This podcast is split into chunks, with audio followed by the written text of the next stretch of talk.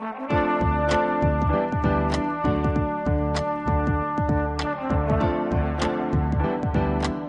listening to the Co-Main Event Podcast. And now your hosts, Ben Fowlkes and Chad Dundas.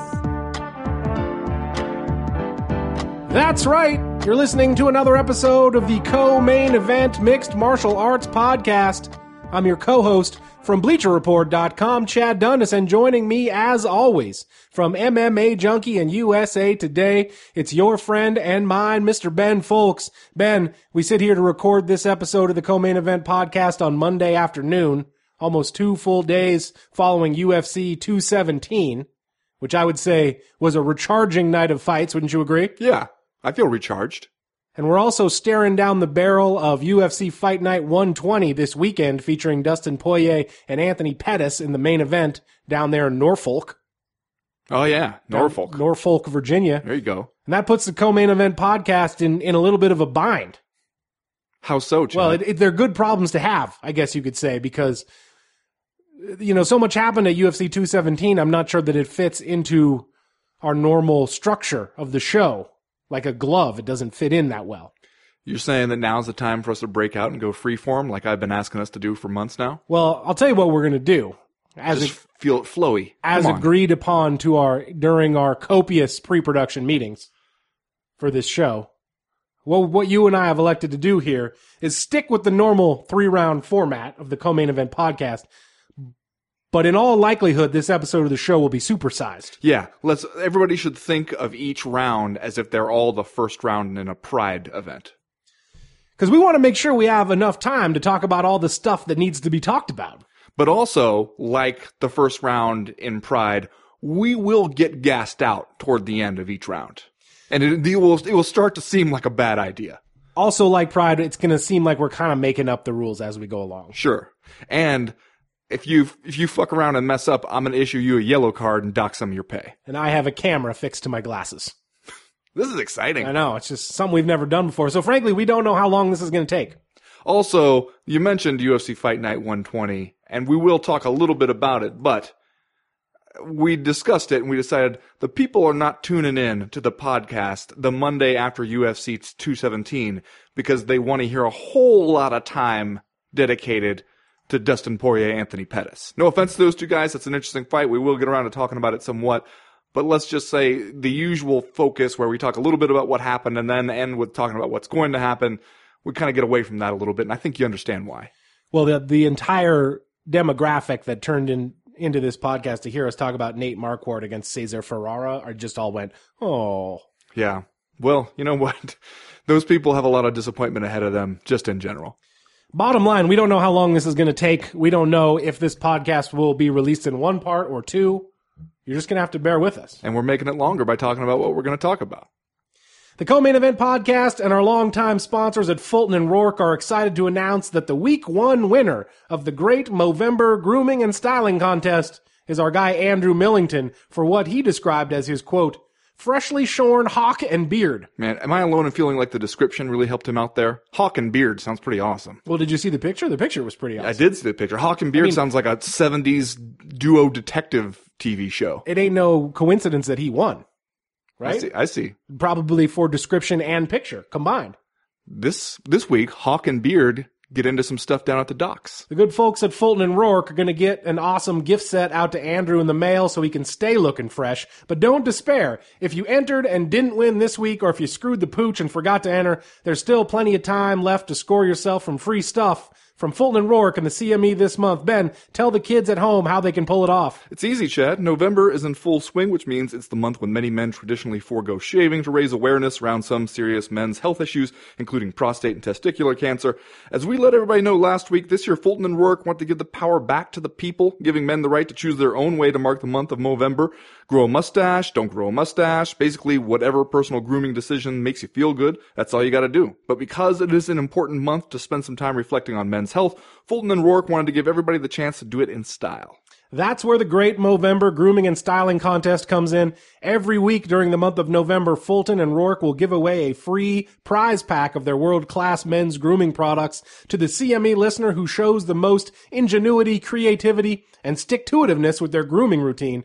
Uh, just tweet a picture of your facial hair to me and Ben. Again, that's at Chad Dundas and at Ben Fowlkes MMA. And once a week, we'll pick the guy with the most inspiring quaff, announce it on the podcast, and the dudes at Fulton and Roark will send you some free stuff. If you aren't active on social media, don't worry. Just email a picture to co-maineventpodcast at gmail.com and it works just the same. That's one winner every week. But to be considered, you gotta send us those pics.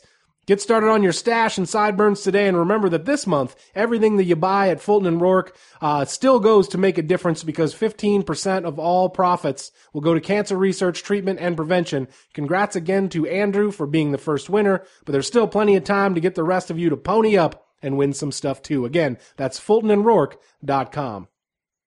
We got music again this week from our MMA media crony Jared Jones and his band Life Before Science. Uh, they just put out an EP called Horizons, and if you like what you hear on the podcast, you can download it from their Bandcamp page for just four bucks. That's lifebeforescience.bandcamp.com slash releases. Three rounds, as usual, this week in the co-main event podcast, though they may get funky. In round number one, oh yeah, so I guess George St. Pierre was a karate guy at one time. Good to know. And in round number two, the men's bantamweight title fight ends with Cody Garbrandt doing his best Undertaker impression, his eyes all kinds of rolling back in his head. And as for TJ Dillashaw, bring on the mouse. And in round number three, got to give a shout out to CME listener Jessica Hudnall for the new nickname because with her message of positivity and inclusivity after beating Joanna Jędrzejczyk, Rose Namajunas may have effectually, effectively transformed herself from Thug Rose to Hug Rose. Oh. All that plus are you fucking kidding me and just saying stuff. But first, like we always do about this time, let's do a little bit of listener mail. Listener mail. The first piece of listener mail this week comes to us from Devin Scott. He writes, When was the last time you watched a UFC event and still felt the buzz the next day? There's obviously a lot to discuss when it comes to the individual fights uh, at UFC 217, but I'm curious to know what you thought of the night of fights as a whole. Was this a throwback to what you made a fan, what made you fans of MMA with its competitive fights, spectacular finish, winning underdogs, respectful athletes, shenanigans, and a real and real shit show due to a lack of basic understanding of the rules? Please go on and discuss. Yeah, I I will say that I was talking with my wife earlier, and even she was saying, you know, this is Monday morning, and she was like, "Wow, I'm actually still thinking about uh, that UFC event," and I can't remember that kind of the last time that that has happened. Which I don't know if that's saying something bad about the doldrums that the UFC has been in, or if it's just saying something awesome about this particular fight card. But yeah, this was one where not only did you find yourself feeling a little bit of buzz beforehand, but the way it turned out, and I think the just the again and again kind of surprises of three titles all changing hands left you feeling like it's going to take a couple days to process that.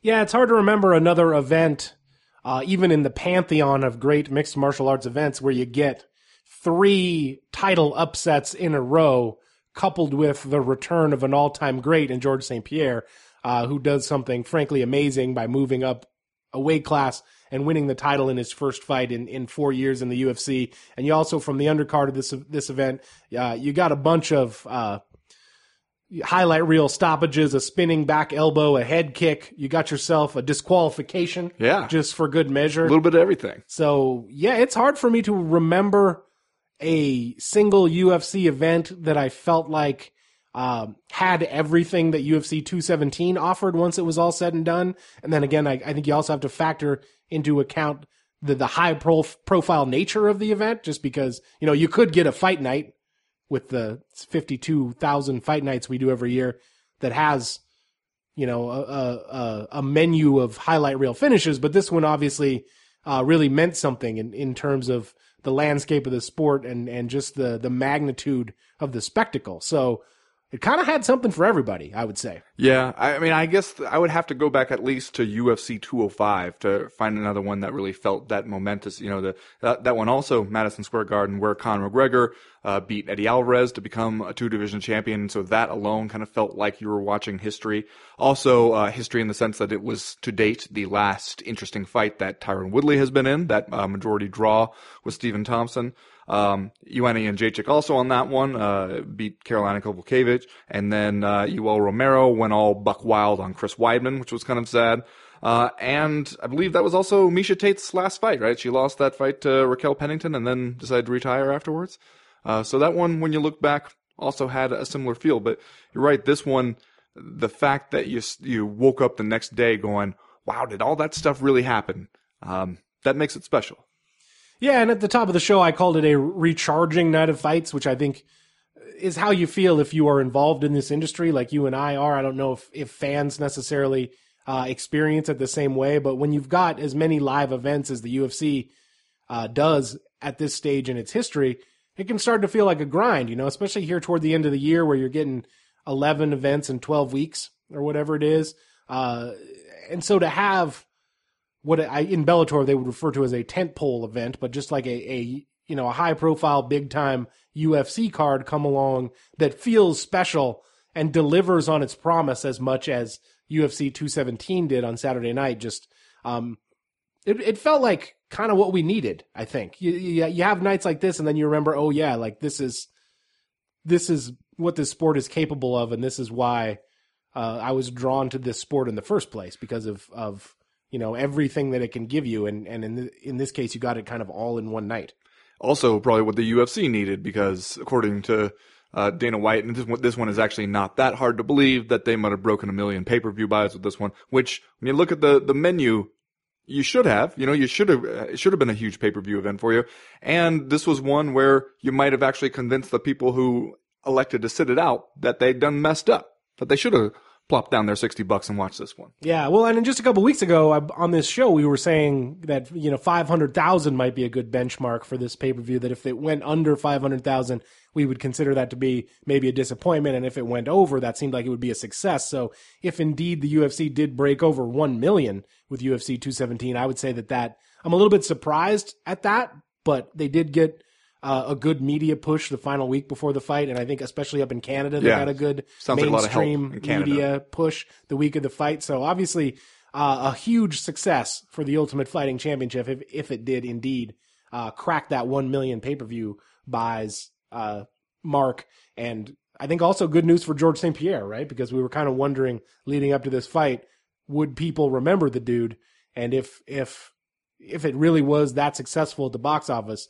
Uh, I would think the answer to that would be a resounding yes. Oh, and if you done forgot about GSP, he went and reminded you. He sure did. Uh, next question this week from the Cheeseburger Walrus. He writes, "Can we officially label Johnny Hendricks a has-been now? One in five in his last six fights, and he's been finishing his last two. I feel like the best thing we can say in his loss to Paulo Borrachinha uh, is that he actually made weight. What's next for Big Rig? Continue to stick around in the UFC as a quote-unquote former champ? Uh, the young guy can run over, or is he Bellator bound? Paulo Costa now. Yeah, we did a name change. Yeah. And I'm for this name change. If you make your name easier to spell and shorter, uh, more power to you, brother. Right, and this is one where I believe uh, Paulo Costa is Paulo Costa's real name, right? And before we were going with Paulo Borrachinha because, as is often the case with Brazilian mixed martial artists, sometimes the nickname becomes a stand-in for the last name, Right. and Borrachinha was his nickname. Uh, and so, you know me, Ben. If you get knee deep in your UFC career and then decide you're going to change your name, I will take issue with you. So I feel like Paulo Costa kind of did this at exactly the right time. Yeah. Like this is sort of a breakout win for him. It feels like he is going to be a player in that UFC middleweight division. So it's good for him, I think, to get out ahead of the curve and uh, go ahead and do the name change now rather than you know two years down the road. And as for this question about Johnny Hendricks, I would say two things. One, uh, can we officially label him a has been? Yes, sadly, and I don't I don't do that lightly. I don't like to you know jump back and forth on those kind of things, and then he wins one fight, and then hey, he's back and he's gonna take over. But yeah, we've seen the trajectory now, and it's always headed in one direction. Also, if he's going to stick around uh, as the UFC as the former champ, the young guys can run over. That's what you saw him doing on Saturday night. That's what he was there to do. This was a very unfriendly matchup to Johnny Hendricks to put him in there in this fight. The UFC knew what they were doing here. This was the fight to try to get Paulo Costa over a little bit by having him go out there against a former champ who he seemed pretty obviously he was going to take apart. Uh, and, you know, look like a, a damn underwear model in the process. And then, you know, he gets a big push on this big fight card and it went just exactly according to plan at the expense of Johnny Hendricks, who goes out there and gets beat up again. Yeah, Paulo Costa doesn't just look good getting off the bus. He is the damn bus, right? He's he's something something to see. And he beat Bamgbose, so he beat the Bang Bus, as Sir Nigel calls him. Wow. Okay. Uh, you know, we It's the only good nickname Sir Nigel's ever come up with. Give him that. we talked a little bit earlier about all the stuff that this sport can give you. Kind of a weird coincidence, I would say, that George St. Pierre's last fight at UFC 167 in November 2013 was that slobber knocker against Johnny Hendricks. And then you fast forward four years, you got George St. Pierre in the main event against Michael Bisping here and Johnny Hendricks on the card in the pay-per-view opener against Paulo Costa.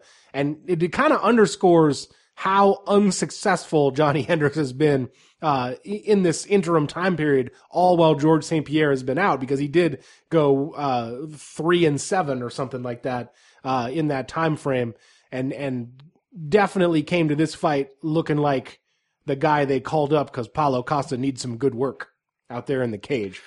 And how much should we be concerned that it seems like something is a little off with Johnny these days personally?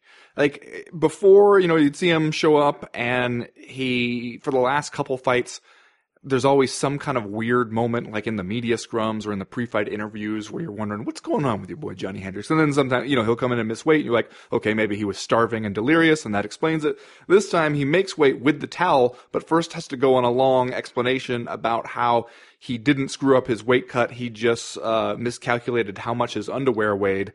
And the entire time you're watching it, and it feels just a little bit awkward, and you're wondering is is this kind of the the pressure of the situation he's in? Like he kind of feels the desperation? What's going on here with johnny? It's very weird, and it was potentially weirder the the time before this when he, I guess he was sick and he did end up ma- making weight, but he had that just bizarre media scrum where he was drinking the water and was like just kind of free associating and being weird. This time around, I even wondered like is like is Johnny Hendricks just trying to be interesting? Is he trying to do something that's going to make him quote unquote marketable or or you know funny? He's trying to make light of his previous weigh-in uh, mistakes. Like is he trying to to take that head on and like uh, turn it into a joke and kind of uh, you know in his own sort of quirky style do something that that sets him apart? But if if indeed that was the case, like I think he kind of missed the mark a little bit. Like uh, you come away from this once again just feeling like, wow, Johnny Hendricks is is kind of a weird dude. is he headed for bellator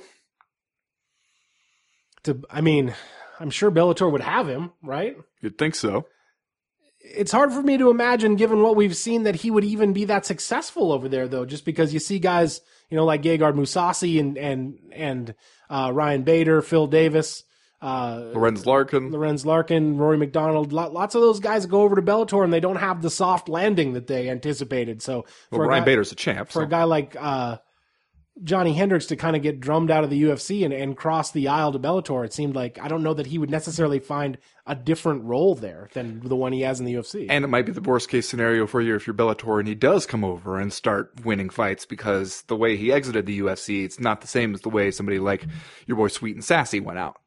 Next question this week comes to us from Chris Smalling, who writes, So Stephen the Wonder Man Thompson defeated Gamebred, but where to now? Gamebred. Surely he's too young, talented, and handsome to merely be a gatekeeper, but can't see the UFC giving him a title shot anytime soon, especially as long as T Wood is champ. Uh, discuss, please.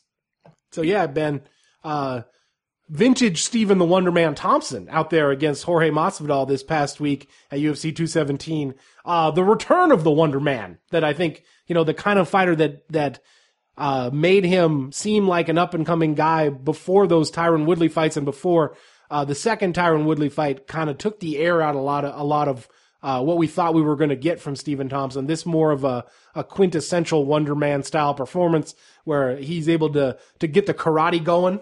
He's able to bust out the karate, really makes Masvidal look uncomfortable out there, uh, and beats Jorge Masvidal. You know, ended up beating him by decision, but in a in a in a way that we're not accustomed to seeing Jorge Masvidal get beat. Just kind of made Masvidal look uncomfortable and uh, not really. I don't want to say not competitive because clearly it was a competitive fight, but like Masvidal was never really in this thing from a uh, from a competition standpoint. So, a, a, a a tremendous win, I would say, for Stephen Thompson. But again, it does raise the question: where does this guy go? Since assumedly you're not putting him in the cage with Tyron Woodley again. No, as long as Tyron Woodley's the champ, there is no market out there for that fight.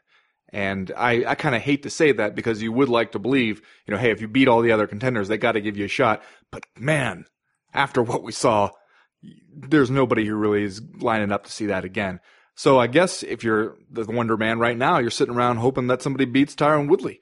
And if not that, then I would start looking outside the division or start looking at just kind of interesting matchups you can pick for yourself. The problem is that Wonder Man doesn't exactly have the, the verbal skills to go out there and pick himself a fight. And I don't think there's a whole lot of people that necessarily want to pick a fight with him at this point.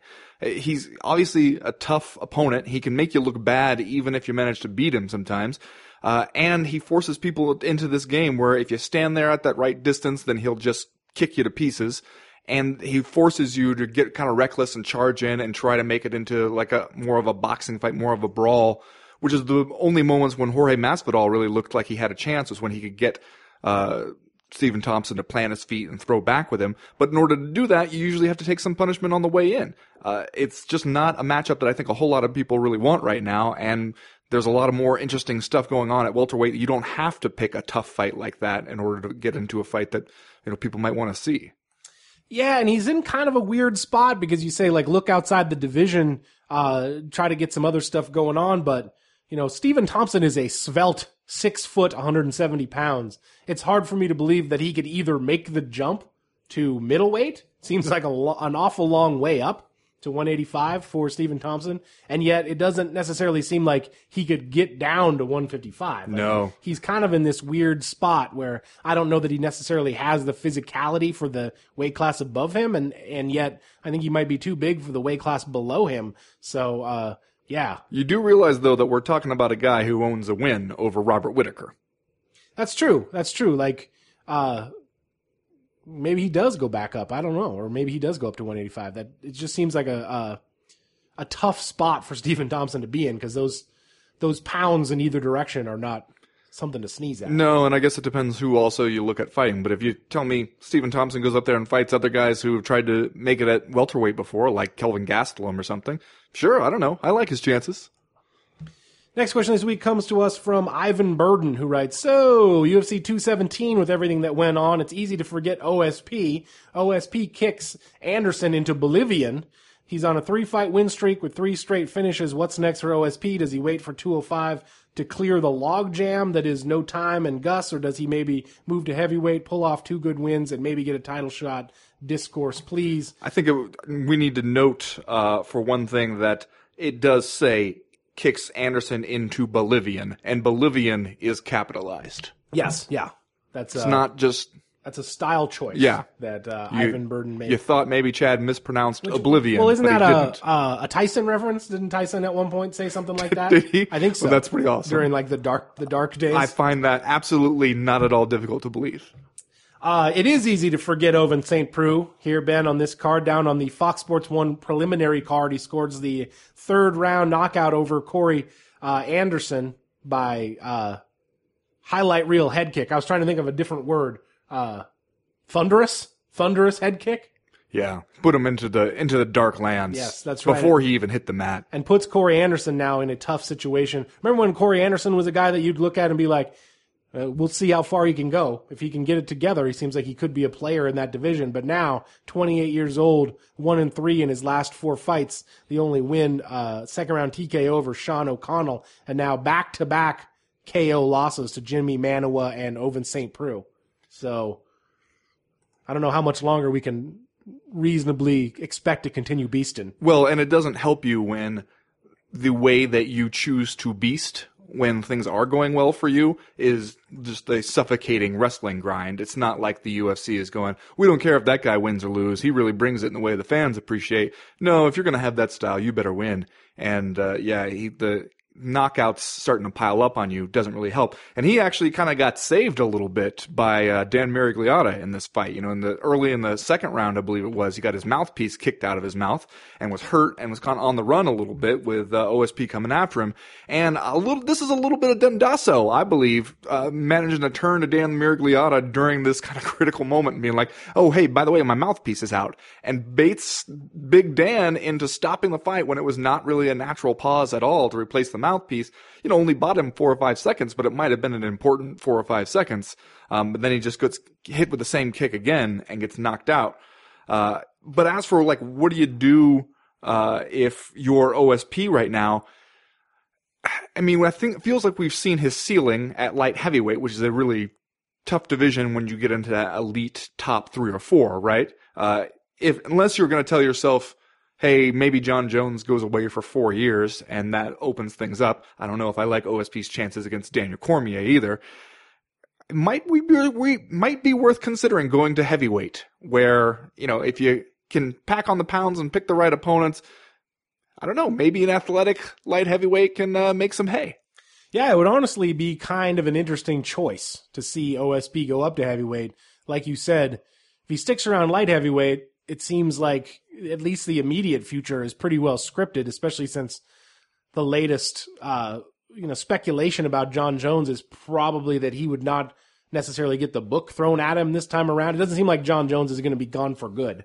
Uh, No. The way things have been trending, and you know Daniel Cormier is just sticking around, uh, hoping to get that third shot at Jon Jones. So you know, even in in the uh, event that he beats uh, Volkan Oezdemir and beats Alexander Gustafsson again, uh, if you're OSP, I think the writing is kind of on the wall as to what the UFC would want to do next if it could get Jon Jones back. Uh, so I think it would be a super interesting idea for him to go up to heavyweight. I don't know that he would necessarily like become the next Francis Ngannou up there, that he would like uh, immediately become a, a, a title challenger, but it would be interesting to see what he could do, you know, uh, at that division where it seems like uh, there's a lot of kind of nameless fodder, and then you've got the three, four, five guys who continually sort of circle the title. I don't know where OSP would ultimately uh, shake out. Yeah. Now that you mention it, though, one thing you definitely don't want to do is f- fight Francis Ngannou. No, well, nobody does. Stay Nobody- far away from Francis that. Ngannou. Uh, last question this week comes to us from Gregor Flintstock. Oh yes. That seems like one we might want to Google, but I'm I'm not sure. Well, we already took a, a question about uh, Wonder Man from uh, Manchester United midfielder uh, Chris Smalling. So Gonna try to do an end around here on the huge number of UFC 217 questions you no doubt received, writes Gregor Flintstock, to which I say, Gregor, you clever bastard. My question is this. Will the high of this weekend's show carry over to next Saturday's Fight Night card where Dusty Poirier fights former CME guy, in all caps and quotation marks, uh, Pretty Tony Pettis, or will the potential sadness of Matt Brown and Diego Sanchez send us crumbling black back into despair? you know, if Gregor Flintstock is not a late 19th century pickpocket, uh, he should be. He should really consider that as a career vocation. Well, I guess this is as good an introduction as we are going to get, Ben, for any discussion that we want to have about UFC Fight Night 120. Uh, Dustin Poirier versus Anthony Pettis in the main event, and then, of course, uh, welterweight contest Matt Brown against Diego Sanchez. Uh, let's start with Matt Brown versus Diego Sanchez because maybe that's the the the one that's going to prompt the most discussion here. Uh, this is Matt Brown's last fight, right? That's what he says. That's what he says, and Diego Sanchez has been. At He's least going to from- fight forever. at least from the outside looking in, living on borrowed time, but it seems to think that he's going to fight forever. Uh, this one has Slobberknocker written all over it, but at the same time, are you afraid in the same way Gregor Flintstock is afraid that this one is going to make you feel depressed one way or another? Yes, because I think Matt Brown demolishes Diego Sanchez. I mean, prepared to be wrong about that. The the odds on it are heavily in Matt Brown's favor. I believe he's like a minus three fifty uh, favorite in this one. I, you know, it feels like Diego Sanchez is going to do the thing where he is just tough as nails and willing to mad dog his way through anything if he has to. But Matt Brown is going to be the bigger guy, a technical striker, a guy, but also like a guy who can really hurt you and has that mean streak that he won't mind hurting you. I don't really see Diego Sanchez getting him down and keeping him down that easily, uh, especially with the, the weight it feels to me like what's going to happen is Matt Brown's going to go out there and absolutely wreck him, probably in the first round. And then we're all going to be like, what the hell else did anyone expect? What were we doing this for? And in the main event, Anthony Pettis returns to lightweight after a two fight foray into the featherweight division during the second half of last year. Uh, well, I guess he already returned against Jim Miller at 213 and now sticking around lightweight for this Dustin Poirier fight. Uh, Anthony Pettis, one of those dudes uh, who you know, seemed like he was going to be the future of this division for a while. Spent some time with the title, and since then has really hit a rocky road. Uh, he'll be trying to get his second straight win here against Dustin Poirier, but it kind of feels like a, a long road back uh, for Anthony Pettis if indeed he is able to to get back into title contention. Yeah, well, and both these guys seem to have gone through a similar thing where they were both uh, featherweights at different points, and then decided like, okay, you know, maybe you're better off at lightweight. Maybe just the cut was taking more than it was giving you. And they, but they both seem like they have a similar appeal for the UFC at this point, which is that, you know, kind of a known name, action fighters, gonna put on a good show. You throw them in there together and see who has more of a future, it seems like. Is, is that the play here? Yeah, and like it's two guys who are probably going to give you a good fight, right? And that's kind of what you need in a Fox Sports One main event uh, from Norfolk, Virginia. You you, I don't think you were tricking anyone into thinking that this is necessarily like a vital uh, fight that's going to script out the future of the 155 pound title picture or anything like that. But Dustin Poirier and Anthony Pettis are probably going to go out there and do the damn thing. Yeah, right? It's going to be a good fight. and that's you know as as good a promise as I guess I hope for in for some of these fight cards. I also though wonder, you know, and some people are going to ask, like, you just you came off a huge pay per view, you, you know, you got a whole bunch of viewers, you got a lot of energy, and then you go right into an event like this. Do you lose any of that momentum? Do you do you can you know you we saw some ads and stuff for this uh, during UFC 217.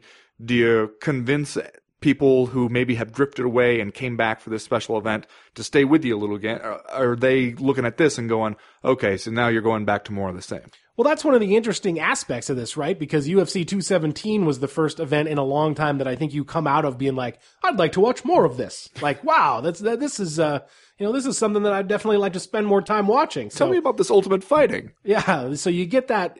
I think you're going to get that sort of uh, suspended interest. You're going to be able to roll into this fight night event on a high note. People may well carry over from UFC 217, and and it probably des- depends largely on how the fights go, right? Like if Dustin Poirier and Anthony Pettis really do uh, give you a fight of the month or fight of the year caliber brawl, and you get the same thing from Matt Brown and Diego Sanchez, like maybe that's enough to sustain it and keep it going. Uh, and if you get a six hour slog into the middle of the night, like these UFC fight night cards on Fox Sports One can be sometimes, then I think, uh, you do have a, a situation where you will have a, a, you know, kind of the roller coaster UFC schedule being, uh, the highest highs followed by, oh yeah, a, Well- a low kind of a low. But that's prob- kind of the problem with the setup, right? Is that even if you do see some exciting fights, even if the top two fights especially do deliver, uh, it's not going to be till late at night because you do have a six fight main card on Fox Sports One. You know how they do those.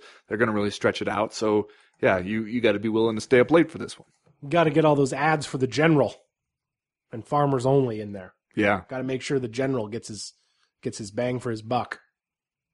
Anyway, that's going to do it for uh, listener mail this week. If you have a question, comment, or concern that you would like to air to the co-main event podcast in future weeks, you know how to do it. Just go to the website co-mainevent.com and click the link in the top right-hand corner of the screen that says email the podcast. That'll get you in touch with us. While you're there, you can sign up for the Breakfast of Champions newsletter that comes out every Friday morning to catch you up on the news and notes that we miss on all the days that we are not recording this podcast. Stuff always happens. News always breaks. Uh, it's short. It's informative. We would love to tell you it's funny. And if you don't like it, it's really easy to unsubscribe. As for right now, though, we are going to go ahead and get started with round number one.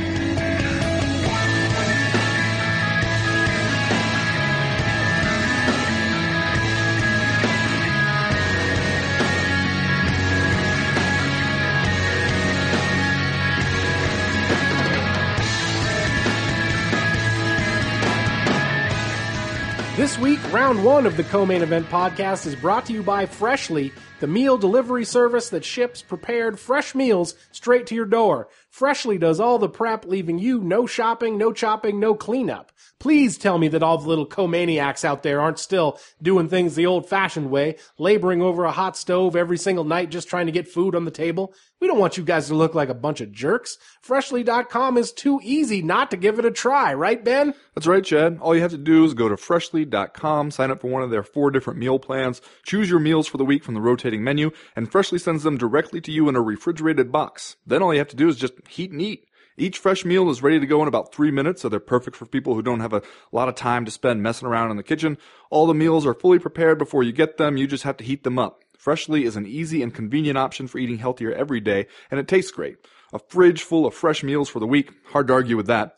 Every meal Freshly prepares is 100% all natural with no artificial flavors or preservatives, no refined sugars, and no gluten. On top of that, right now, Freshly is offering some real savings exclusively for Co-Main Event podcast listeners. Just go to the website, freshly.com, and use the promo code MAIN EVENT, that's main event, all one word, no spaces, no capitals, to not only get 20% or $20 off your first order, but $20 off your second order too. That's $40 in savings just for you, exclusively for being a friend of the podcast. Just go to freshly.com and get started today.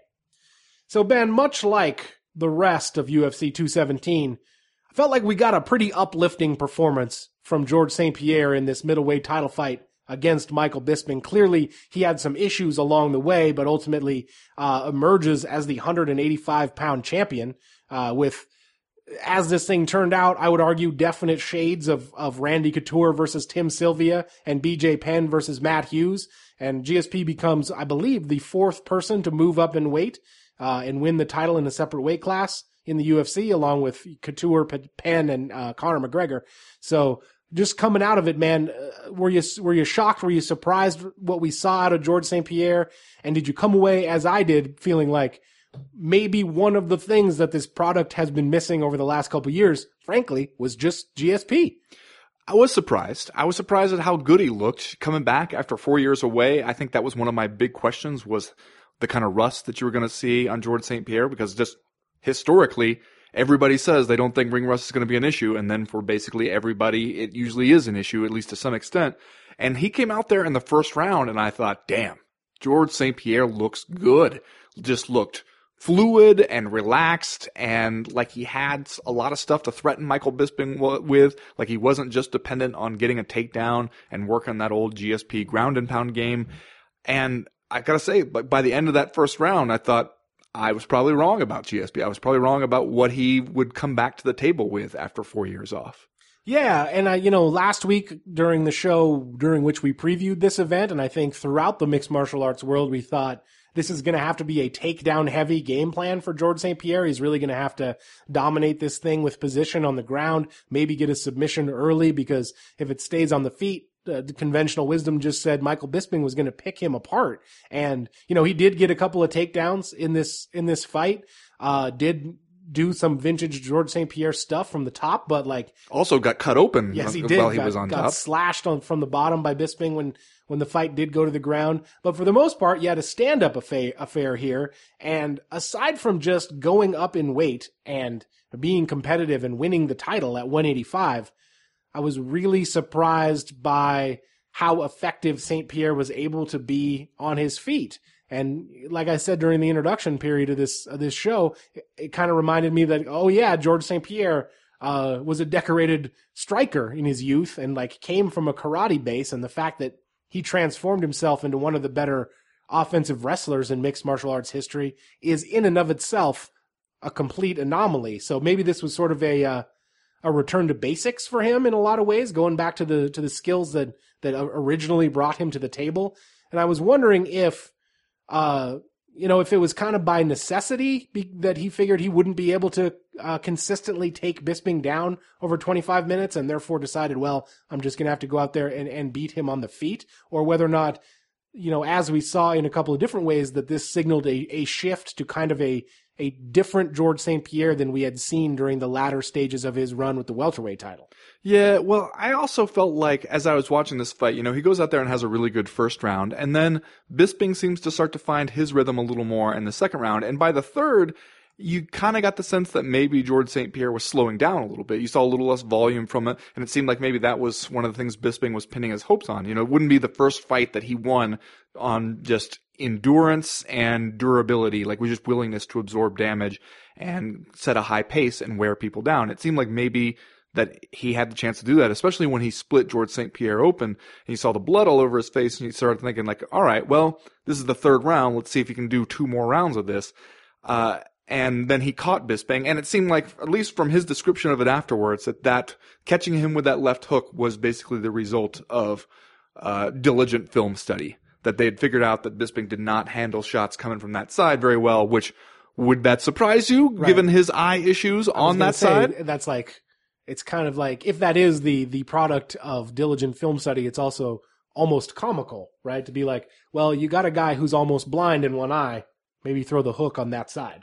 Right. Well, get him thinking, uh, get him moving in that direction, get him thinking about something coming from the other side, uh, and then nail him. And then, of course, uh, you know, kind of classic MMA submissions game as soon as it hits the ground when you know you got the guy hurt, throws just one punch to get him to move his arm a little bit and then snatch on that choke. And you knew when he had the choke, it was in there and you knew right away he's got it. And you also knew Bisping is not going to tap to that.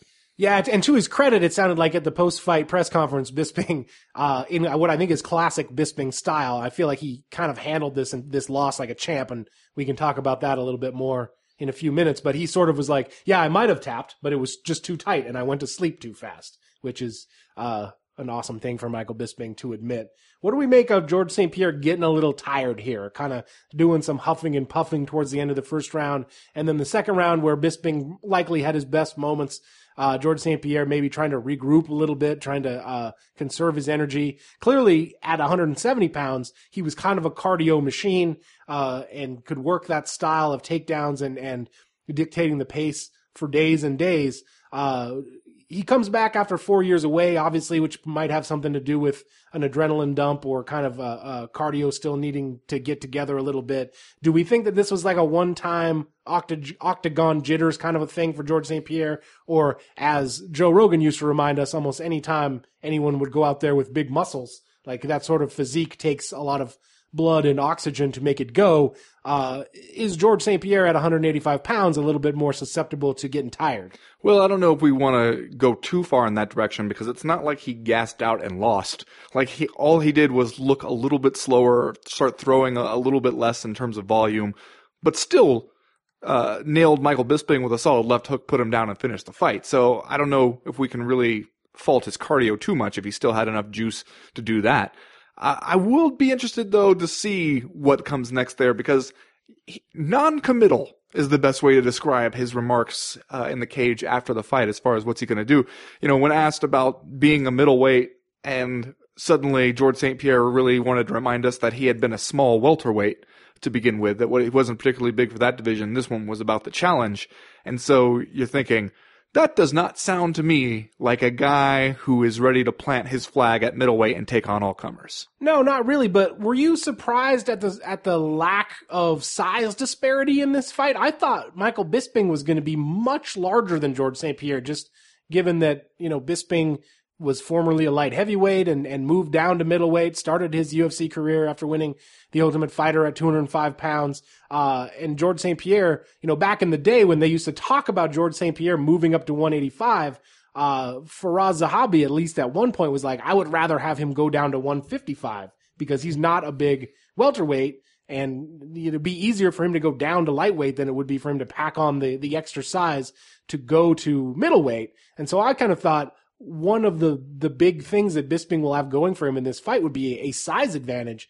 Uh, and when you saw him together, you're like, yeah, Bisping had a little bit of height on him. I think George St. Pierre actually had a, a slightly longer reach, but like they didn't look like guys from opposite weight classes. I thought, I thought they looked very much, uh, you know, well, well matched in the cage and just in terms of physicality. Yeah, I mean, he didn't tower over him or anything, but also like Bisping is a 38 year old middleweight and who seemed like maybe he's showing the signs of that a little bit. George St. Pierre, he looked, you know, a little bit bigger. He looked not quite as shredded as we're used to him looking. But I also think, imagine if you put him in there with somebody like Luke Rockhold, then I think you start to see a real size disparity that will remind you he's not much of a middleweight. If anybody pulled the short straw out of this thing, it's Luke Rockhold, right? yes. like the George St. Pierre becoming uh, middleweight champion not only sort of spoils Luke Rockhold's get back fight against Michael Bisping, but like, uh, it's if you're Luke Rockhold, you can you can really easily imagine something someone coming up to you in the front row and whispering, "Would you mind moving back a few rows?" because he's he's not going to be number one on the to do list now for for anybody. Well, okay, let's talk about the to-do list for a second, then we can move on to talk about Michael Bisping. Uh, because your boy Robert Whitaker is at this one, sitting there, uh, saying, I think he said he picked Bisping, but he was kind of waiting, just waiting to see who would come out of it. GSP does not sound afterwards like a man who is dying to take on the next challenger at middleweight. It sounded like he was just trying to prepare us for that inevitability in his post-fight remarks that maybe he was not going to stick around to defend the middleweight title. Uh, what do you think happens here? Because I did not come away with that. You know, Dana White says GSP Whitaker is next, but Dana White be just saying stuff from time to time, as I think you know. Do you feel like you have any sort of idea now what's going to happen next with the middleweight title, or is it just we're going to look and see what makes the most money? It's really hard to say, man. Uh, and I just want to say as an aside, good that we saw Robert Whitaker indicate that he has accepted the Bobby Knuckles nickname. What? heading into this. So a big weekend for everyone, Yeah. including the co-main event podcast.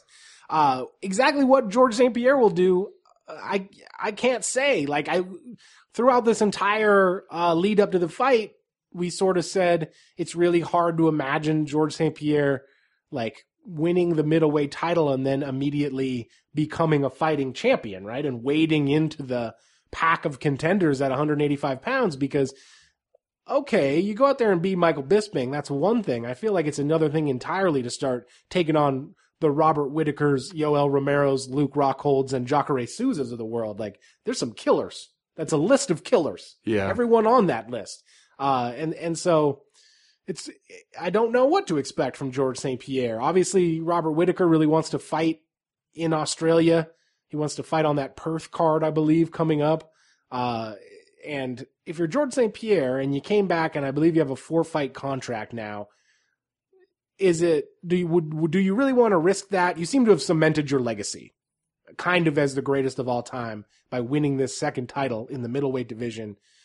Also, probably made a bunch of money if you related past million pay per view. Also made a bunch of money. I don't do like it's very much going to depend, I think, on George St. Pierre's goals and what he wants to do with this comeback because you know when he was the welterweight champ, he waded through every contender they could throw at him again and again and again. Uh, and felt like that took a psychological Yeah, toll that, he did not to- appreciate. Seemed to really put him kind of on the razor's edge at all times. So, do we expect him to fight Robert Whitaker when he still has, uh, you know, the the the specter of Anderson Silva or Conor McGregor or even Tyron Woodley out there uh, as, as a next fight to take? I I honestly at this point have no idea.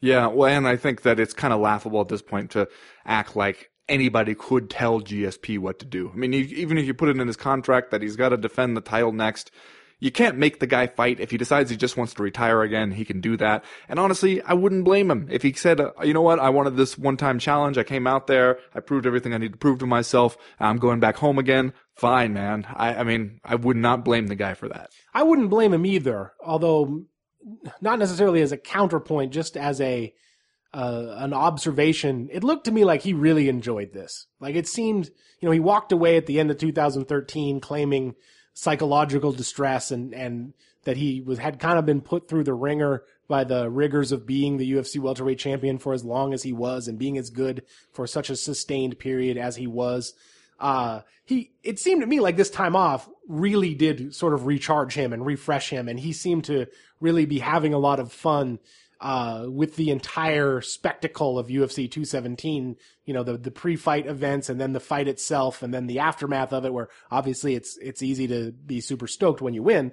Uh, but it just seemed like he really liked this. Like he really enjoyed this process. And that is one of the things that makes me wonder what will George St. Pierre do. It didn't, it doesn't seem like he was just going to do this and then, you know, go back to Canada and, and, and, uh, segue back into being the Captain America Winter Soldier or whatever it was that he was in. It seemed He's like, soaking in that hop toe. What he was doing? yeah, it seemed like, uh, he, if I had to guess, I would say he's got a taste for this again Yeah. is kind of how it seemed. And uh, that makes me wonder, like, what we will see from him in general moving forward. Because, like I said, you see him in the cage against Michael Bisping fighting this style that was different from uh, what we had grown accustomed to seeing from him during the late stages of his welterweight title run. He seemed to be having a great time. Uh, he was very effective in, in how he did it. It does make me wonder, are we going to see sort of like a GSP 2.0 here, who is uh, having more fun and and letting it all hang out a little bit more than the like ultra conservative takedown machine that that ruled that 170 pound division for so long. Yeah. Should we talk a little bit before we end about Michael Bisping? Yeah, man. Let's talk about Michael Bisping. Because he says he's not retiring. And, you know, also does the familiar song and dance of, well, I can't go out like that. I don't want my last moment in the octagon to be me getting choked out. Which, on one hand, understandable. On the other hand, you know this is historically a very popular uh, sentiment for fighters to express at this point in their careers. I mean, obviously he's going to be disappointed in everything. He lost the title, and it seems like where he's at right now and the the the time in his career that he's at, not going to get back to that title in all likelihood. So you've kind of seen the peak of your career. If you want to hang around and, and what, get one more win, fight uh, back home in London, you know, go out on a more positive note. I mean, I guess I understand it. I also feel like there is a lot of danger afoot if you're Michael Bisping and you want to fight one more time in the middleweight division. Because think about how far down they'd have to reach to find somebody where you feel like, okay, that's a gimme for Michael Bisping. Yeah, that's the thing. Like, who who would it be, right? Because we already did the Dan Henderson thing, which was the obvious Michael Bisping uh, rematch as champion, and now Dan Henderson has walked away. Uh, and like I said, you start looking at that middleweight division, and it is mostly murderers. Well, and if you start It's thinking about murderers and Michael Bisping. if you start thinking about uh, the guys who make sense in terms of like a narrative, a fight that you could sell if you're the UFC, the two guys who jump out at you right away are Luke Rockhold for a rubber match and Yoel Romero, uh, that, that kind of like bring that, that, that rivalry that never really was consummated. Right. Uh, both those guys are terrifying. Yeah, and I mean, you say those guys make sense. Those guys make sense for the UFC. Like those dudes don't make sense for Michael Bisping. I thought you were going to say Vitor Belfort or Lyoto Machida, because if you are Michael Bisping and you're looking for, let's just say someone around your own age, and maybe someone who's not necessarily going to Yoel Romero you out there Yoel Romero's around his age, man. Yoel Romero's older than he is. on on paper.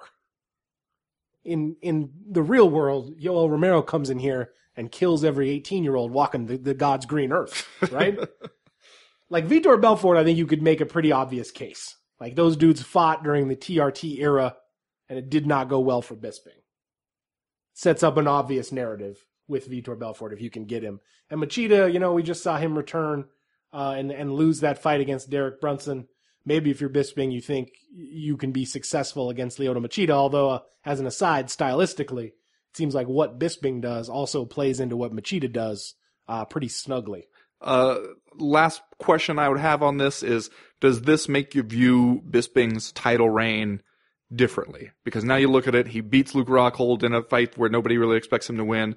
Kind of shocks the world there. Defends it once against Dan Henderson, who was nowhere near t- top title contention position and was super damn old at the time.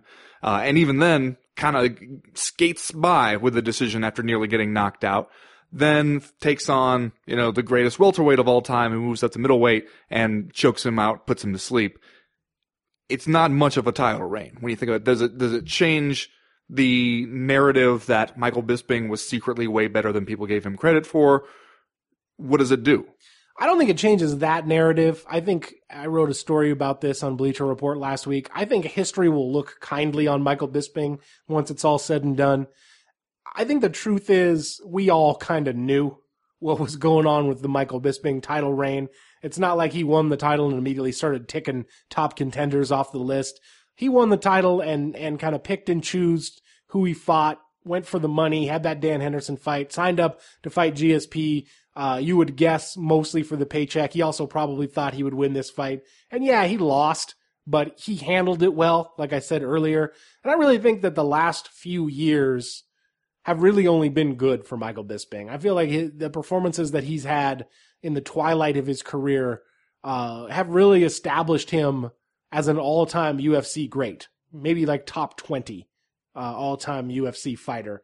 And I don't know that you can take that away from the guy just because he lost from to George St. Pierre. I think the message here is is a great return for GSP, not necessarily like a huge letdown for Michael Bisping. I think history ultimately judges Bisping as a guy who did far more uh, with the fighting style and athletic talents that he came into the UFC with than maybe we would have expected, and a guy who ultimately was far, far more successful than we expected. I think he's what he's twenty and eight or something like that in the UFC, which is pretty goddamn good, really. At the end of the day. Yeah, that's true.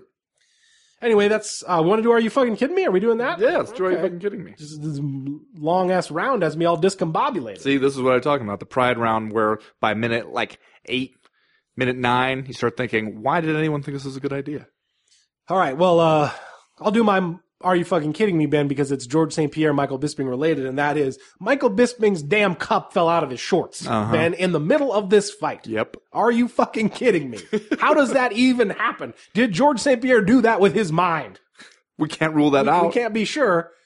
And the other thing that I noticed about this was after you, we like the cup comes out, and then we have a one minute break between rounds, which is like you are not rebuilding Michael Bisping's cup in a minute.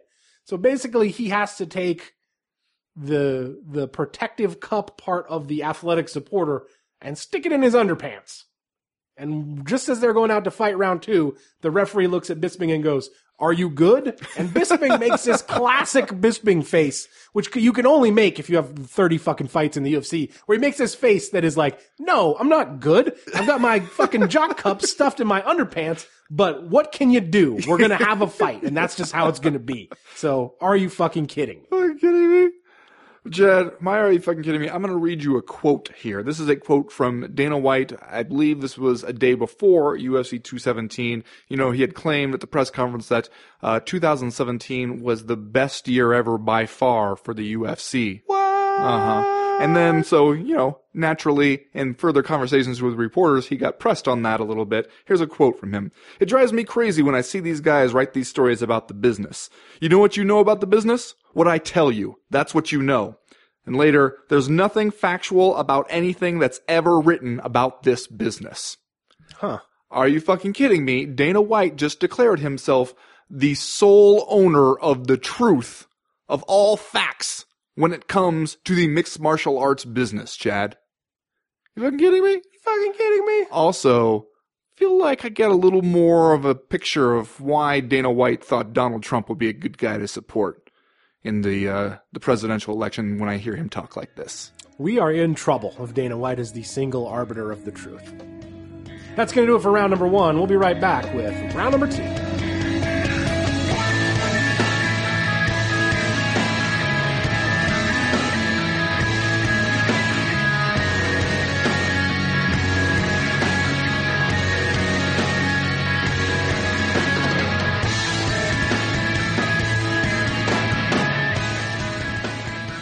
Well, Chad, get out the anti venom because Cody Garbrandt just got bit by a snake in the grass, my man.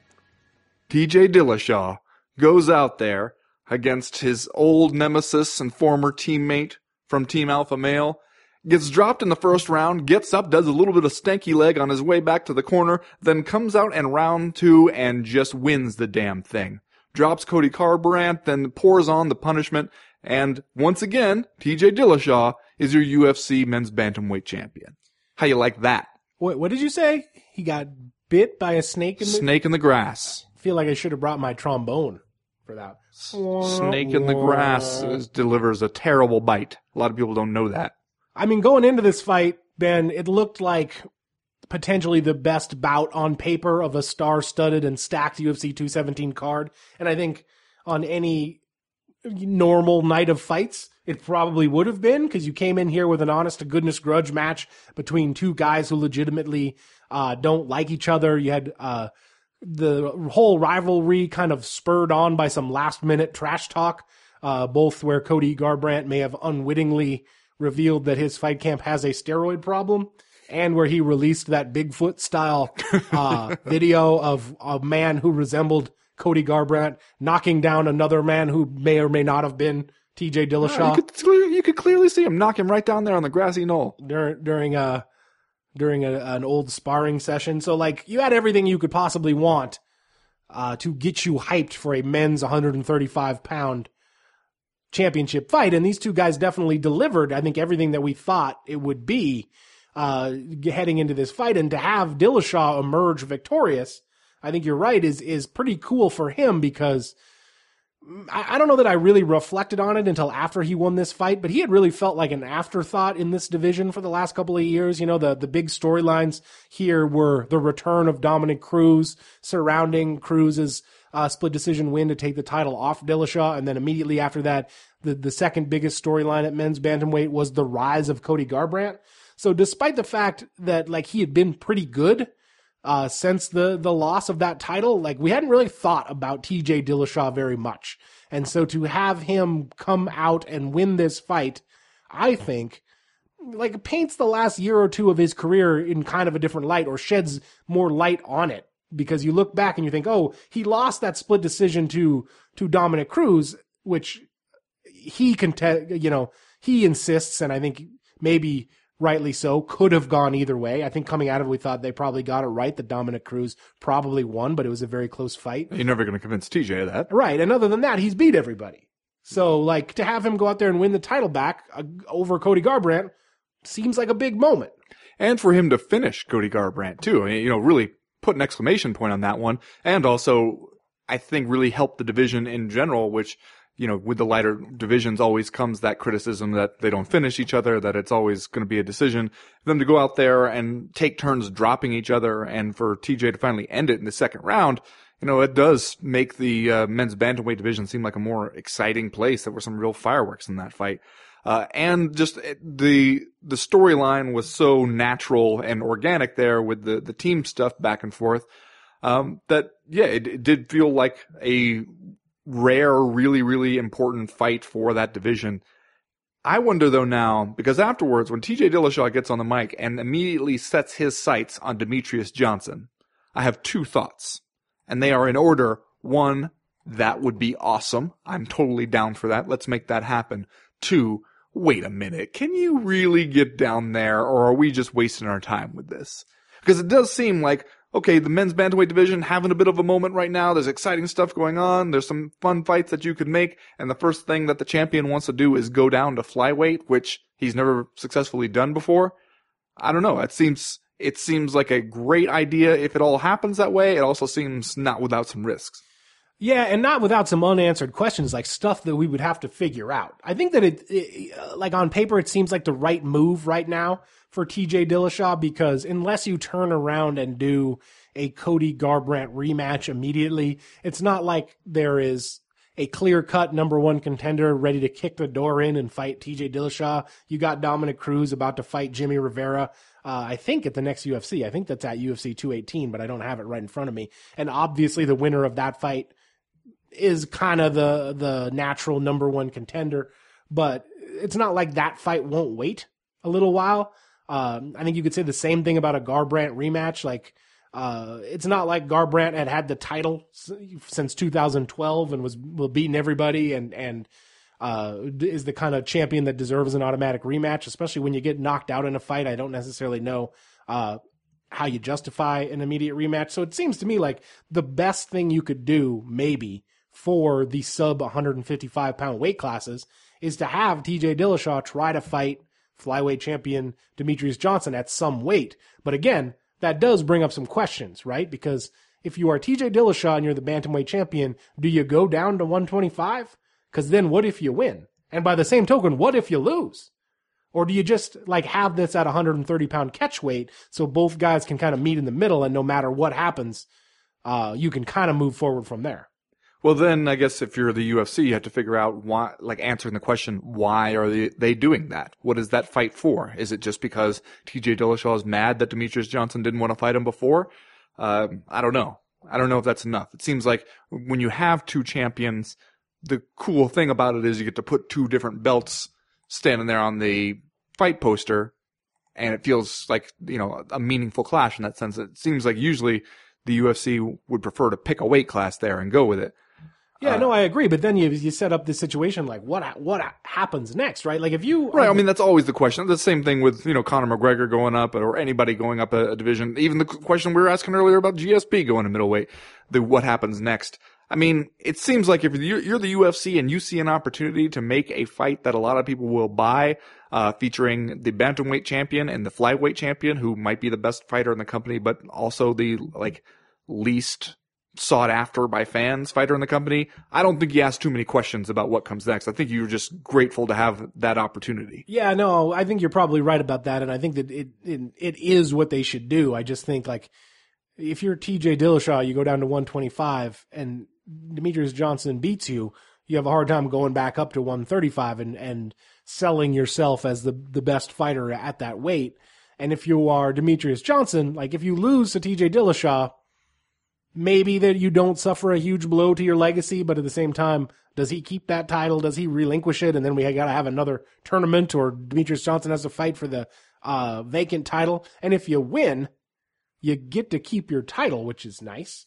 But at the same time, like, would you go up to 135 and fight there? Or I don't know. It just like, I'm not necessarily saying that those questions are bad. I'm just saying like, I feel like it's a fight that raises a lot of questions and possibilities. Yeah. By the way, the uh, Cruz uh, Rivera fight is 219.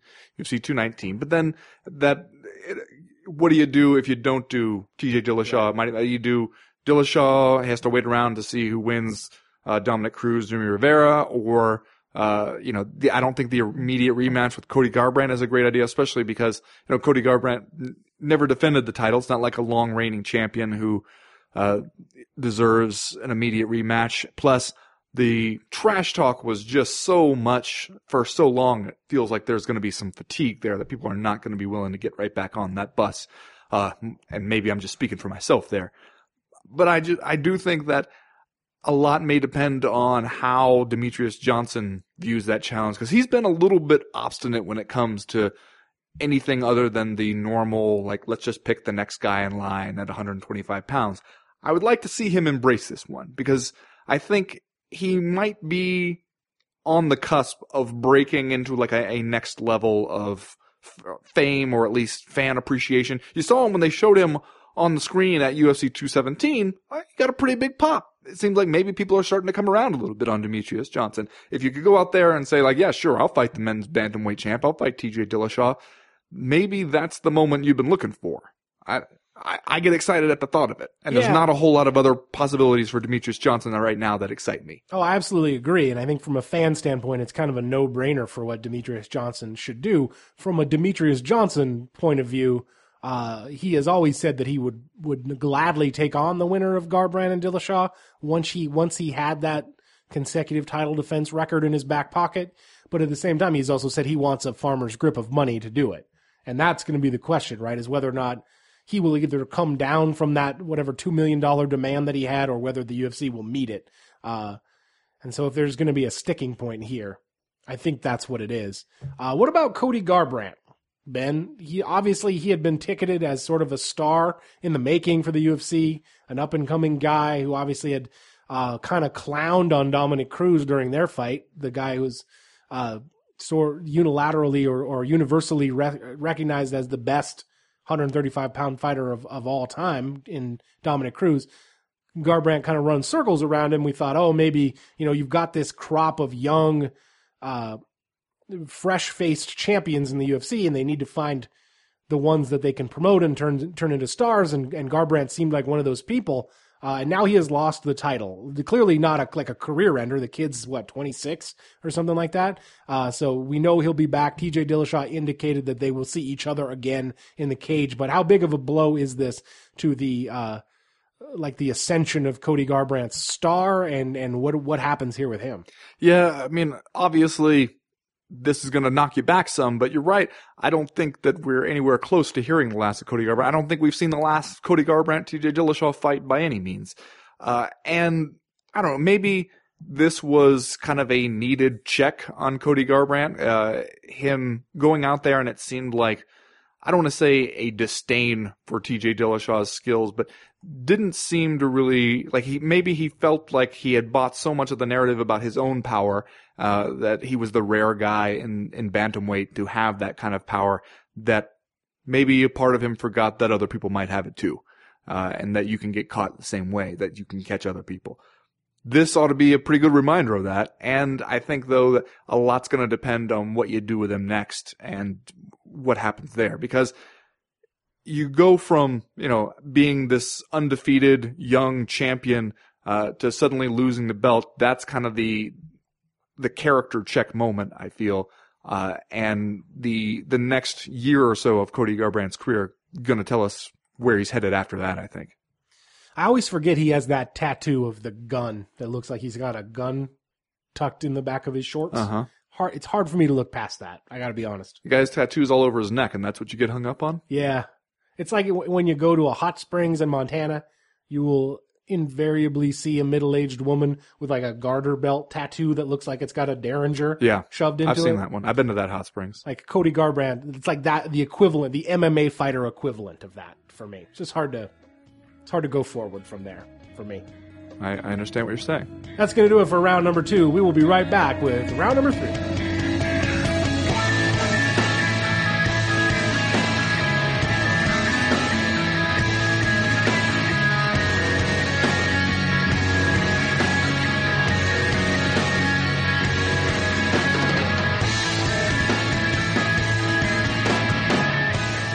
Well, Ben, things started out heated between Joanna Jędrzejczyk and Rose Namajunas, and it felt like the temperature just got turned up from there. And by the time they get together for the final stare down for their fight at UFC 217, uh, it was kind of terrifying, man. I got to be honest with you. With Joanna Jędrzejczyk telling Rose Namajunas essentially that she was coming to get her soul, and Rose Namajunas, as we referred to her deadpan Rose last week on the show, standing up there on the stage reciting the Lord's Prayer like what we were doing was an exorcism. Somehow even scarier Oh, than I threatening to take someone's soul. Standing there, staring blankly at them and reciting the Lord's Prayer. I absolutely agree. When you when you put together that with the Lord's Prayer and Rose Namajunas sitting quietly alone in a room playing classical music on a piano, uh, the whole thing comes out to be almost more terrifying than uh, the the antics of Joanna Jędrzejczyk, which obviously had held the 150 pound, 115 pound division uh, in her sway for the the last couple of years. Uh, we get into the fight. Rose Namajunas comes in as the biggest underdog on the card and, and ultimately wins the damn thing, uh, via surprising knockout in three minutes and three seconds. Uh, I don't know where you want to go with this. What's your immediate takeaway, I guess, uh, from this fight and just the, the surprising outcome? Well, my immediate takeaway is damn. And then my follow up takeaway is what? And then my third takeaway is how much of this are we ready to believe is that Rose Namajunas put it all together, came in there, was a better fighter, beat Joanna Jędrzejczyk and will beat her if they fight again. And how much of this is Joanna Jędrzejczyk maybe either took her too lightly or fought her in a way that was not respectful enough of her skills and she went out there and she got surprised. Like if I ask you, eh, what does this win mean? What does this title changing hands mean? Does it mean to you Rose Namajunas is, you know, the best female strawweight on the planet? Or does it mean to you that, uh, Joanna Jędrzejczyk messed up and Namajunas made her pay? Yeah, it's gonna. It makes me think it's definitely gonna be interesting to see what happens next because on one hand, uh, it's a terrific and surprising win for Rose Namajunas and kind of a feel good win for her, really, considering that she came off that season of The Ultimate Fighter and kind of got fast forwarded into a strawweight title fight against Carla Esparza and maybe wasn't ready for it. And then you has to, to rebuild the reputation and grow and, and become a better fighter and gets the second opportunity and, and makes it work for her. So I think it, on one hand, you really got to feel great for Rose Namajunas. On the other hand, uh, I don't know that it's, despite the fact that she goes out there and knocks out the very dominant champion, I don't know that it's the kind of performance that makes you think that she's the new Joanna Jędrzejczyk. You know, I don't know that it's the kind of performance that makes you think Rose Namajunas is about to go out there and rip off uh, four, five, six title defenses. We just saw her lose to Karolina Kowalkiewicz, uh, albeit by split decision last year. So we know that, you know, she hasn't been as consistent, hasn't been as dominant, uh, as Jędrzejczyk was. Uh, but it, it definitely breathes new life into the division. Like, yeah, Jędrzejczyk had beat almost all of the top contenders, uh, and had been so dominant that, uh, we had talked about her potentially going up to the women's flyweight division in search of new challenges. And now all those people get revitalized a little bit to have Rose Namajunas as champion. Uh, And I think like whether or not this is even possible in the fight game, Rose Namajunas uh, brings a different vibe to the table, I guess, than than Joanna Jędrzejczyk. And like I said at the top of the show, uh, one of acceptance and uh, uh, inclusivity, I guess you could say. Which I, I don't necessarily know how that works in the in the business of selling fights, but it's going to give us a, while terrifying, kind of a different tone. Well, top. especially because when you're asking her in the cage afterwards, you know, how does it feel to be the women's strawweight UFC champion? And her reply is, I feel like a normal person, man. Uh, like just trying to kind of downplay the significance of the title win, making the point that, you know, it's about whether you're a good person with or without the title. Uh, and it felt like the unstated part of that is, and Joanna Jędrzejczyk was a bit of an asshole to me throughout this entire thing, regardless of whether she had the belt or not, and that's what matters. Um, yeah, I don't know. I, do you think that immediate rematch is the thing to do here? Because like we said, you know, we were just saying about Cody Garbrandt. He hadn't defended the title. He goes out there, he loses it right after winning it. Um, doesn't, you know, seem like he fits the profile for somebody who deserves an immediate rematch. But Joanna Jędrzejczyk does fit that profile. She had been a dominant champ in this division do you think that that what she's done so far and everything about this, this, you know, the upset nature of the fight, does it tell you we need to run this one back?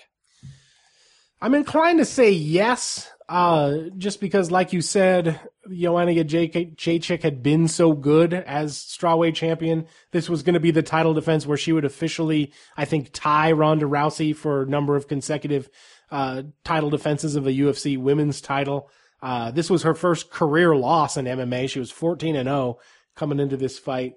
Uh, so you you take all that and you kind of take the uh, the following that Joanna Jędrzejczyk had built up as among hardcore fans as, as, you know one of the more popular champions of uh, this new crop of, of UFC fighters. And then you look at the notion that, like at men's bantamweight, I'm not sure that there's a clear cut number one contender uh, that that's champing at the bit to go out there and, and challenge Rose Namajunas. Well, yeah, that's true. And if you're the UFC and you're looking at a fight that you can make next that's really going to help push this division forward and get some popularity for it, I don't know if you're looking and saying like, all right, let's move right on and do Jessica Andrade or, or uh, Karolina Kowalkiewicz or anything against Rose Namajunas. I do think that you could you could really do something with that rematch because of the way uh, the lead up to this fight, it felt like Joanna Jędrzejczyk was kind of embracing the, you know, not like a new persona at all, but like a more dramatic version of the, the dominant champion kind of thing she'd played before, where yeah. she was going out there, you know, she's getting in your face, telling you you never felt anybody like her, you never faced anybody like this, she's gonna take your soul, you're not ready for this, uh, and she's just all up in your face like she's trying to kind of old school Mike Tyson mentally break you before the fight even starts. And Rose Namajunas uh, creates an impenetrable wall uh, with her deadpan. Doesn't seem to get through that, even though at times you're wondering, is she totally deer in the headlights frozen here, or is she completely unaffected? She goes out there and she looks pretty unaffected.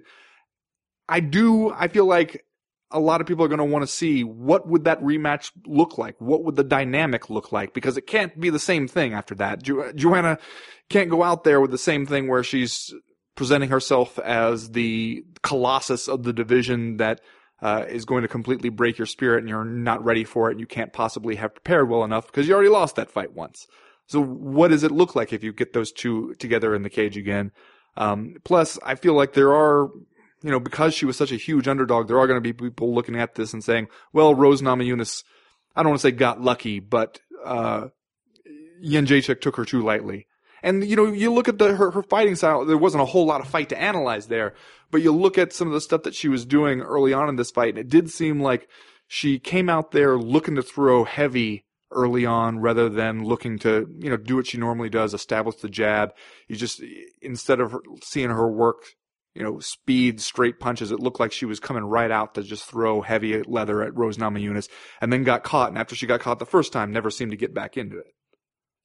Yeah, I wasn't crazy about a lot of the Jędrzejczyk stuff leading up to this fight only because uh, I had been so much of a fan of the stuff that she had done before the other fights. Like I thought that the Joanna champion, Joanna Jędrzejczyk uh, gimmick, so to speak, was good and cool and good enough. And then it seemed like leading up to this Namajunas fight, she really tried to turn the volume up on it. And at times it felt like too much to me. Uh, that I would, I would rather just had her continue to play it a little bit straighter as she had, had done before her other title defenses.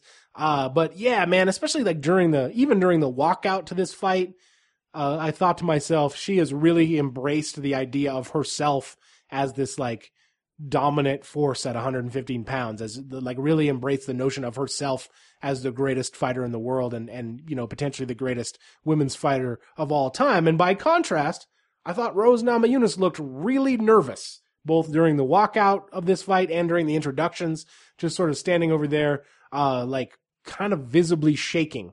And, you know, if you, if you take all of those anecdotal clues, I think we would have jumped to the conclusion Joanna Jędrzejczyk is going to handily win this thing. And then uh, Namajunas goes out there and, and knocks her out in, in three minutes and three seconds, which was super surprising to me. So if you if you run it back, I don't know what you get, and I think that that's one of the big questions that Joanna Jędrzejczyk is going to have to answer moving forward: is who is she going to be, and who is she going to be inside her own mind, maybe even given the fact that she had embraced this dominant persona uh, so thoroughly, it seemed like. So um, it'll be interesting to see how she is treated, both uh, by fans of the sport and how she is able to return psychologically uh, to to another fight, just uh, internally, and how she handles it.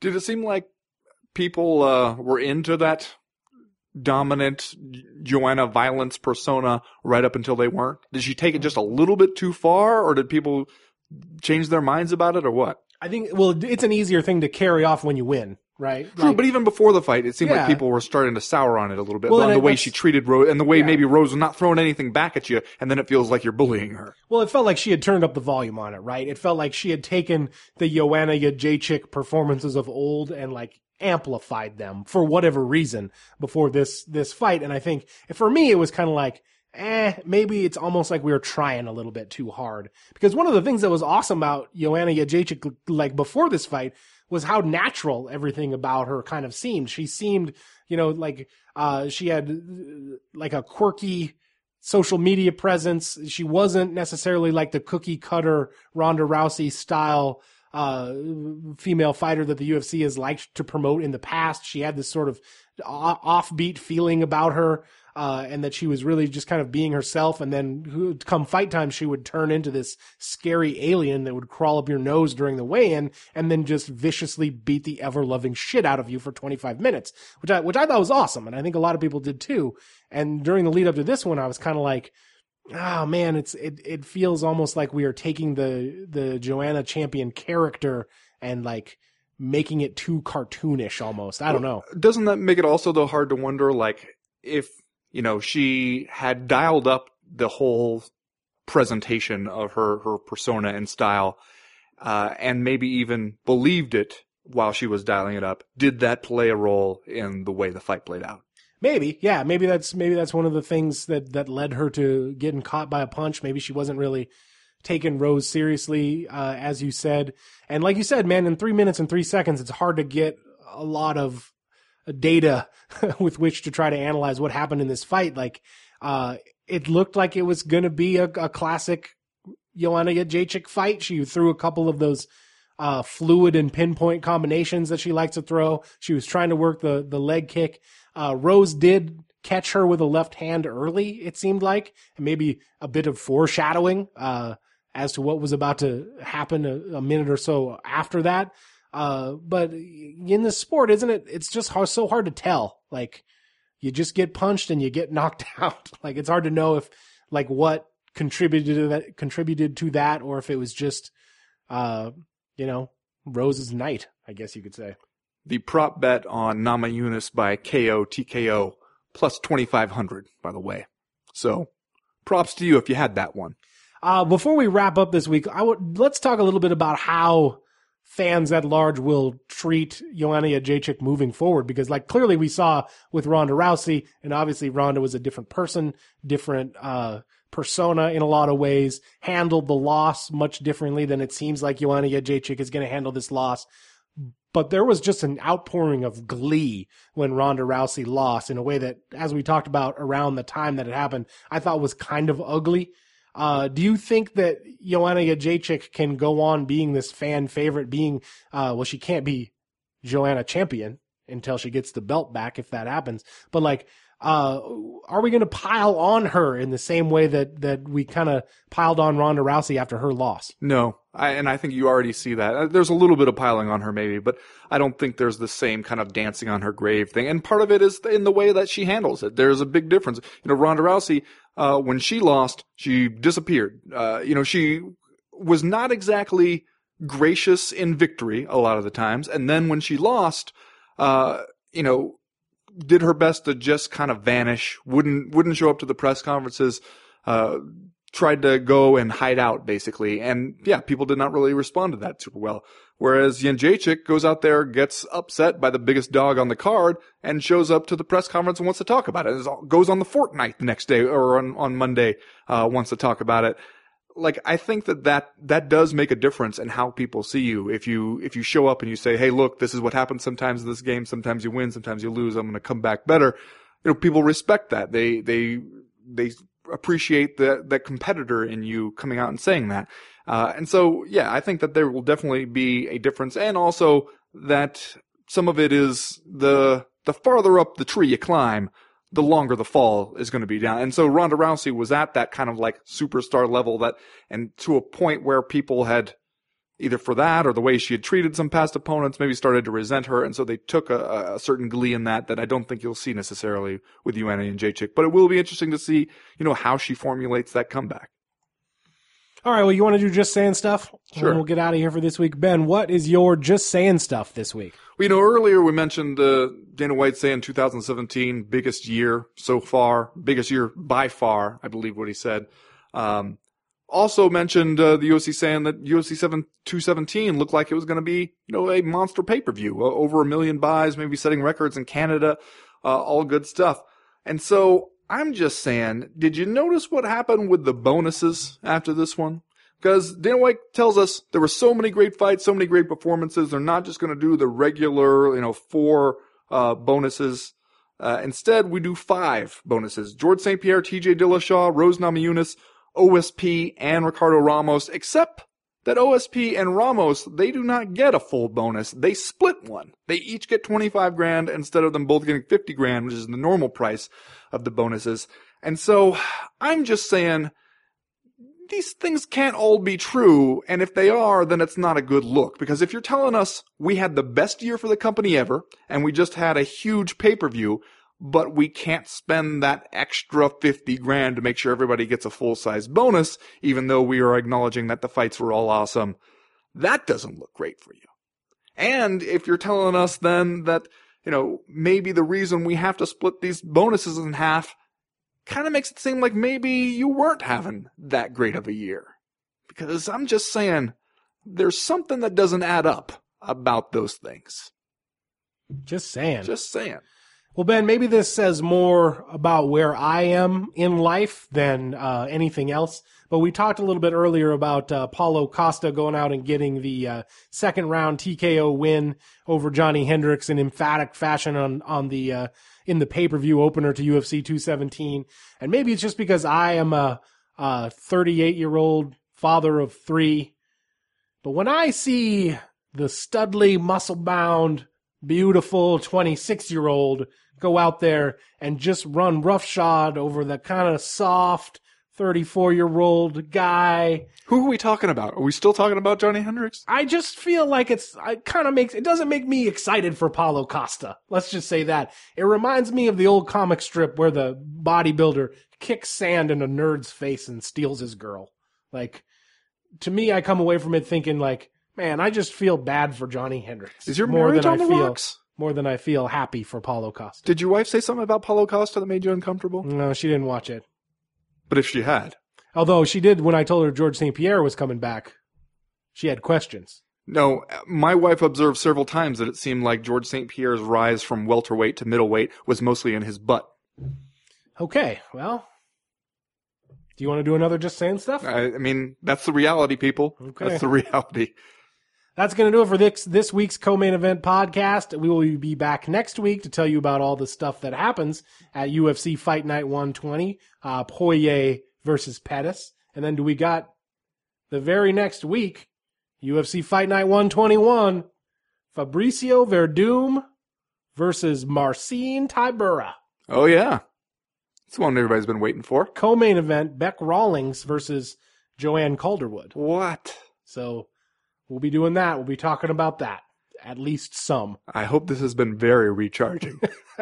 As of right now, though, we are done. We are through. We are out. That's got to be Fight Pass only, right? That can't be on your Fox. Oh no, it's on Fox Sports One. well, it was supposed to be for BCO and Mark Hunt until Mark Hunt told everybody that uh, his brain is mush. So they had to go out and find healthy-brained fighter Marcin Tybura to come in and and, and fight Fab Werdum. to ruin his brain. All right, Makes sense now, right? I'm glad that's where we're at. Yeah.